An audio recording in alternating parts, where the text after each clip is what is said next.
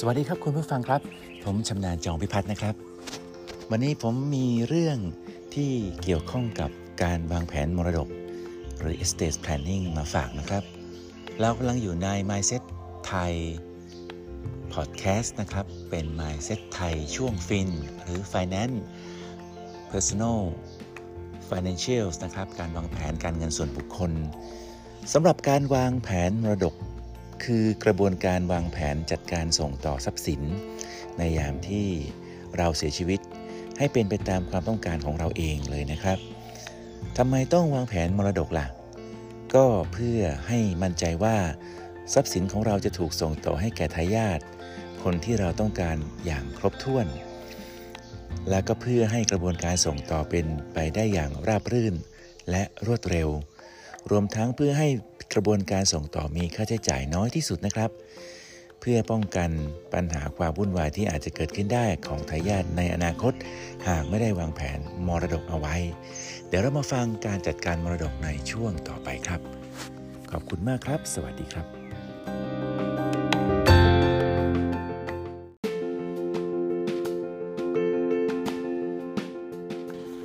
สวัสดีครับ ผมชำนาญจองพิพัฒน์ครับ เรามาพูดถึงเรื่องการจัดการมรดกนะครับ มรดกก็มีหลายหลายแบบนะครับ ในสิ่งที่พูดกันว่าไม่ว่าจะเป็นถ้าเป็นในทางลบนะครับ อย่างเช่นหนี้สินก็เป็นมรดกเหมือนกันนะครับ บุญคุณที่ได้สร้างให้กับคนอื่น ก็จะเป็นมรดกให้กับลูกหลานที่คนอื่นจะรักนับถือหรือเอ็นดู ลูกหลานของเราเหมือนกัน อย่างในส่วนที่แรกเนี่ยอย่างถ้าเป็นหนี้สินหนี้สินที่เป็นหนี้ตัวเงินนะครับ ก็จะมีคำพูดที่ว่าหนี้ไม่ควรจะอยู่นานเกินกว่าคนที่สร้างมันขึ้นมา ดังนั้นถ้าเผื่อว่าเราเองในช่วงที่เรามีชีวิตอยู่นั้นเราเราได้ทำประกันชีวิตหรือมีทรัพย์สินที่มากกว่านี้สิน เมื่อจากโลกนี้ไปนะครับ ลูกหลานก็จะสามารถ นำเงินมรดกทรัพย์สินเนี่ยไปใช้หนี้ทุกอย่างได้ หรือถ้าทำประกันชีวิตไว้แล้วนะครับ เงินส่วนที่เป็นจากทุนประกันที่บริษัทประกันส่งมอบให้นั้นก็จะสามารถไปชดใช้หนี้ทุกอย่างที่ได้สร้างขึ้นมาได้ แต่ในที่นี้การจัดการมรดกตรงนี้นะครับ เราพูดถึงคนที่มีเงินเหลือนะครับ มีทรัพย์สินเยอะแยะมากมาย จนสามารถที่จะส่งมอบให้กับลูกหลานได้ มีกฎหมายที่เกี่ยวข้องด้วยนะครับ เช่น เมื่อเจ้ามรดกเสียชีวิต ทรัพย์สินทั้งหมดจะถูกจัดการให้เป็นไปตามความประสงค์โดย ผู้จัดการมรดก ซึ่งเจ้ามรดกได้มอบหมายเอาไว้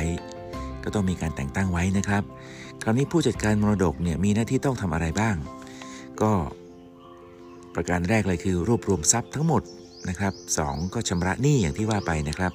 และก็ 3 ก็แบ่งทรัพย์ ในกระบวนการเหล่านี้นะครับการแบ่งทรัพย์จะแบ่งยังไง แบ่งทรัพย์ก็คือให้แก่ทายาทโดยพินัยกรรม ประเด็นเผื่อว่า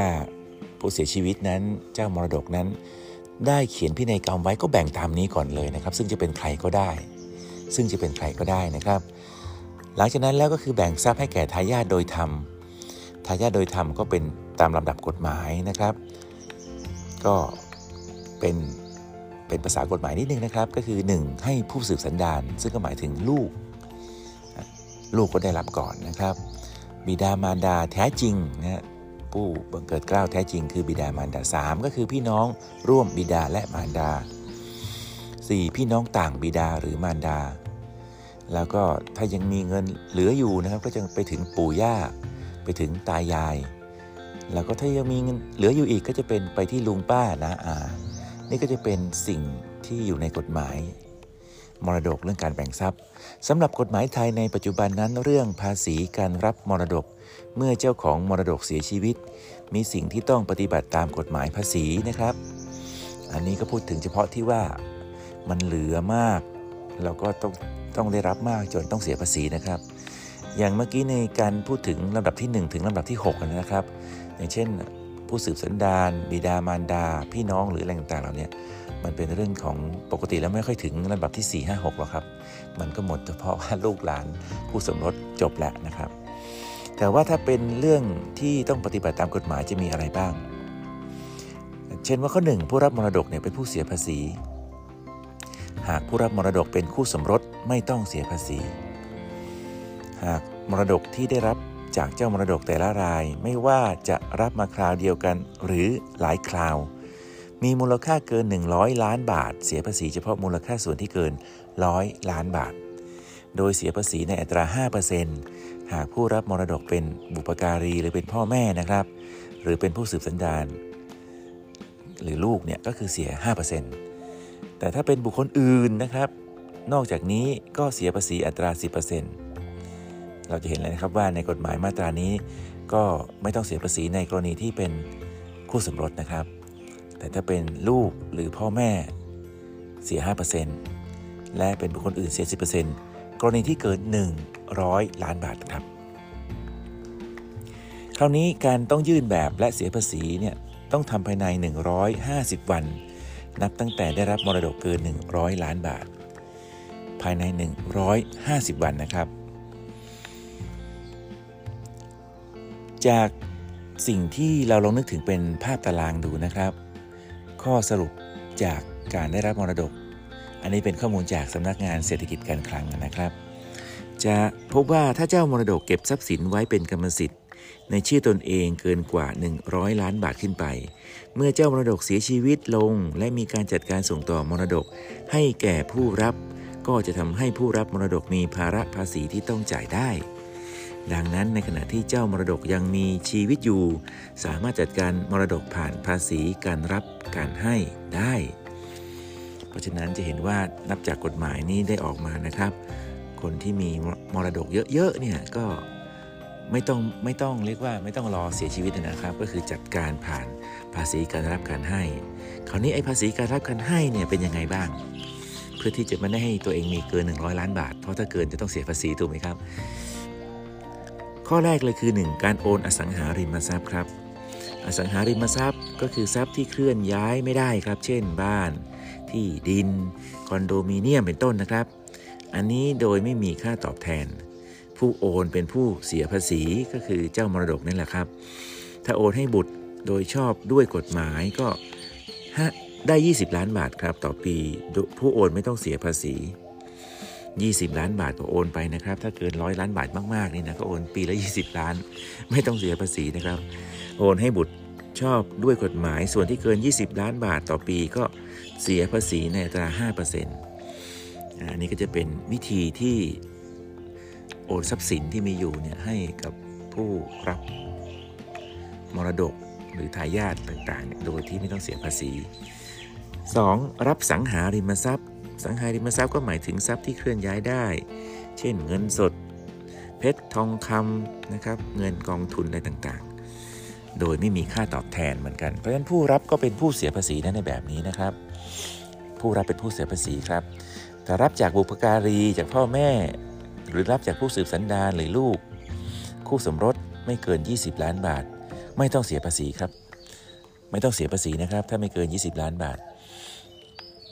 ส่วนที่เกิน 20 ล้านบาทนำไปรวมกับเงินได้สุทธิแล้วผู้รับเนี่ยเสียภาษี 5%นะครับก็จะเห็นว่าบางทีเราก็จะเห็นบางคนก็จะโอนกองทุนรวม หรือโอนหุ้นอะไรอย่างเงี้ยนะครับ โดยที่ไม่เสียภาษีเนี่ยคราวละ 20 ล้านบาทต่อปี แต่ถ้ารับจากบุคคลอื่นไม่เกิน 10 ล้านบาทต่อปีครับ ส่วนที่เกิน 10 ล้านบาทก็เสียภาษี 5%เหมือนกันเพราะเมื่อรับมาแล้วเนี่ยส่วนนี้ผู้รับเป็นผู้เสียภาษีครับ ก็ต้องไปรวมกับเงินได้ในประจำปีนั้นๆด้วย ก็คือพองอดอประจำปีของตัวเองนั่นเองนะครับ เพื่อให้การส่งต่อมรดกเป็นไปตามความประสงค์ข้างต้น ก็เราผมเองนะฮะก็อยากจะแนะนำให้ใช้เครื่องมือทางการเงินอื่น ๆ นะครับ ดังต่อไปนี้นะครับ สิ่งที่หลายคนยังไม่ได้วางก็คือ 1. การใช้กรมธรรม์ประกันชีวิต และ 2. เขียนพินัยกรรมทำไม 2 เรื่องนี้จึงสำคัญล่ะครับ กรมธรรม์ประกันชีวิตกับการวางแผนมรดก รมธรรม์ประกันชีวิตนี่เป็นตัวเลือกแรก ๆสำหรับการวางแผนมรดกที่ดีที่สุด เพราะเงินจากทุนประกันชีวิตเป็นมรดกชนิดหนึ่งครับ สามารถระบุชื่อผู้รับประโยชน์และส่วนแบ่งที่แน่นอน จ่ายสินไหมได้ทันทีโดยไม่ต้องผ่านขั้นตอนศาลจึงมีสภาพคล่องสูง ไม่มีภาระภาษีใด ๆ เลยนะครับ จะเท่าไหร่ก็ได้นะครับ จะ 5 ล้าน 10 ล้าน 20 ล้าน 50 ล้านร้อยล้าน ในระยะหลังๆเนี่ยก็จะมี คนที่วางแผนมรดกโดยใช้วิธีนี้เยอะขึ้นทีเดียวนะครับ หากผู้รับมรดกจำเป็นต้องจ่ายภาษีการรับมรดกก็สามารถนำเงินที่ได้รับจากสินไหมประกันชีวิตไปใช้ชำระภาษีการรับมรดกได้โดยเร็ว บางครั้งได้รับมรดกมาเยอะนะครับ ไม่สามารถจะหาเงินสดตรงไหนได้ เงินจากทุนประกันชีวิตของผู้ที่ทำไว้นี่นะครับเขาจ่ายทันทีเลยนะครับเบี้ยประกันชีวิตที่จ่ายให้บุตรไม่นับรวมเป็นมรดกด้วย ก็จึงไม่ต้องไปเสียภาษีนะเป็นสังหาที่ไม่มีค่าตอบแทน ไม่รวมเป็นมรดกในจำนวน 20 ล้านบาทต่อปีด้วยนะครับ อันนี้คนที่มีความมั่งคั่งเยอะๆนี่ก็จะใช้วิธีนี้บ้างเลย ส่วนที่ 2 คือพินัยกรรมกับการวางแผนมรดกครับ การทำพินัยกรรมเป็นการเขียนถึงความประสงค์ในการส่งต่อทรัพย์สิน ให้กับทายาทตามกฎหมายเมื่อเราเสียชีวิตไปแล้ว โดยระบุเป็นลายลักษณ์อักษร ยิ่งเจ้าของมรดกมีทรัพย์สินมากเท่าไร ความจำเป็นในการทำพินัยกรรมก็ยิ่งมีมากขึ้นเท่านั้น ทีนี้เราขอยกตัวอย่างหลักเกณฑ์การทำพินัยกรรม แบบธรรมดาครับ เพื่อเป็นแนวทางในการทำพินัยกรรมของตัวเอง ดังต่อไปนี้ครับ ต้อง1นะครับต้องทำเป็นหนังสือโดยจะเขียนหรือพิมพ์ก็ได้ครับ 2. ต้องลงวันเดือนปีที่ทำเพื่อพิสูจน์ความสามารถของผู้ทำ 3. ผู้ทำพินัยกรรมต้องลงลายมือชื่อ คือลายเซ็นนะครับ ไว้ต่อหน้าพยาน อย่างน้อยสองคนพร้อมกัน และพยานต้องลงลายมือชื่อ คือลายเซ็นเอาไว้ในพินัยกรรมนี้ด้วย หมายเหตุนิดนึงนะครับ พยานทั้งสองคนจะต้องไม่ใช่เป็นผู้รับ ไม่ใช่เป็นผู้รับประโยชน์จากการเขียนพินัยกรรมด้วยนะครับ 4. เมื่อมีผลเป็นพินัยกรรมแล้ว หากมีการแก้ไขเปลี่ยนแปลงใด ๆ จะต้องมีการลงลายมือชื่อ หรือลายเซ็นของทุกคนที่เกี่ยวข้องให้ครบเหมือนดังข้อ3นะครับ ซึ่งทางที่ดีแล้วเมื่อมีการเขียนพินัยกรรมของตนเอง ก็ควรปรึกษาทนายความนะครับ หรือนักกฎหมายที่เราไว้วางใจ หรือตัวแทนที่ปรึกษาทางการเงิน ที่ไม่เกี่ยวข้องเป็นผู้รับประโยชน์นะครับ ทั้งนี้เพื่อความสมบูรณ์ของพินัยกรรมอีกชั้นหนึ่งครับ โดยสรุปครับการวางแผนมรดกเอาไว้ล่วงหน้าจะทำให้เกิดความสงบสุขทางใจ ในยามที่มีชีวิตอยู่ภาษาอังกฤษเขาเรียกว่า peace of mind นะครับ ในอนาคตหากเมื่อเราตายจากโลกนี้ไป ทรัพย์สินของเราจะได้มีการจัดสรรให้ตรงกับใจของเรา อีกทั้งยังเป็นการประหยัดค่าใช้จ่ายที่จะเกิดขึ้น รวมถึงป้องกันความยุ่งยาก ที่ทายาทของเราจะได้รับในสิ่งที่เราทุ่มเทสั่งสมมาตลอดชีวิต เรียกได้ว่า เราก็จะรู้สึกมีความสงบสุขทางใจทั้งในวันนี้และ ในวันที่เราจากไป หัวข้อเรื่องการวางแผนภาษีและการส่งต่อมรดกนี่นะครับ เป็นหัวข้อที่มีไม่กี่คนที่จะคิดถึงและทำได้นะครับ แต่ถ้าเราได้เริ่มทำตั้งแต่เรายังไม่ต้องมีความมั่งคั่งร่ำรวยมากเท่าไหร่ เราก็จะฝึกฝนสกิลหรือทักษะการทำสิ่งนี้ไว้นะครับสำหรับในหนังสือการเงินมั่งคั่งชีวิตดีๆ ถ้ารู้งี้ตั้งแต่อายุ 25 ซึ่งในความหมายก็คือ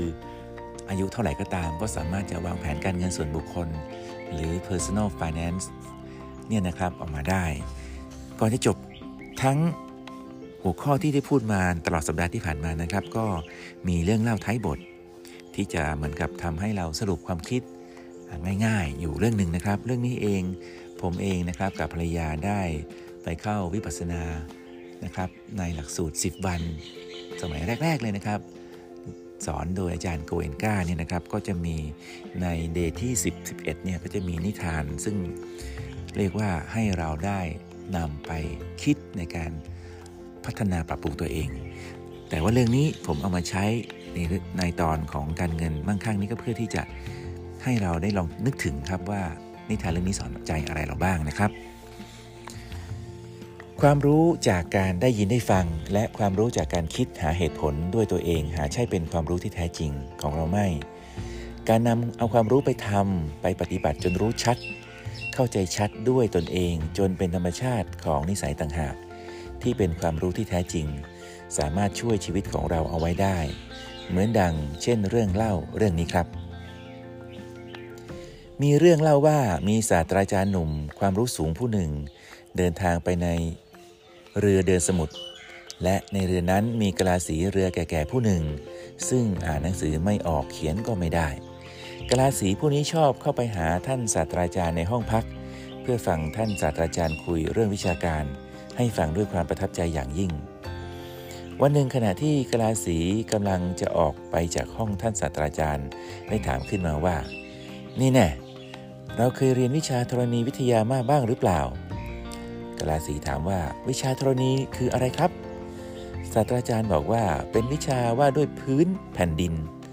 กลาสีตอบว่าไม่เคยครับ ผมไม่เคยเข้าเรียน ไม่เคยเรียนหนังสือเลย ท่านศาสตราจารย์จึงกล่าวด้วยความสมเพชว่าโธเอ้ย นี่เท่ากับว่าเสียเวลาไปเปล่าๆตั้งเสี้ยวหนึ่งของชีวิตเชียวนะกลาสีรู้สึกเศร้าใจมาก ท่านศาสตราจารย์ผู้มีความรู้สูงบอกว่าเขาเสียเวลาไปตั้งเสี้ยวหนึ่งของชีวิตแล้ว เขาก็คงเสียเวลาไปเสี้ยวหนึ่งของชีวิตจริง ๆ นั่นแหละ วันรุ่งขึ้นนะครับกลาสีก็ไปหาท่านศาสตราจารย์อีก หลังจากฟุ้งเรื่องวิชาการอยู่พักใหญ่ ๆ เมื่อกลาสีจะลุกออกจากห้อง ท่านศาสตราจารย์ก็ถามขึ้นว่า แล้วเราเคยเรียนวิชาสมุทรศาสตร์มาบ้างหรือเปล่ากลาสีงงครับ สมุทรศาสตร์คืออะไรหรือครับ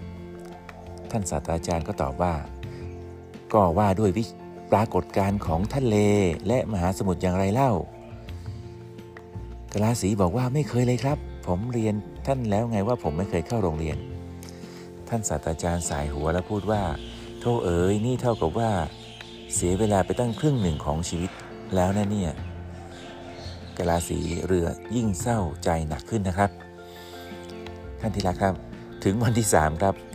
แกก็ไปหาท่านศาสตราจารย์อีก แล้วก็ถูกถามอีกนะครับว่า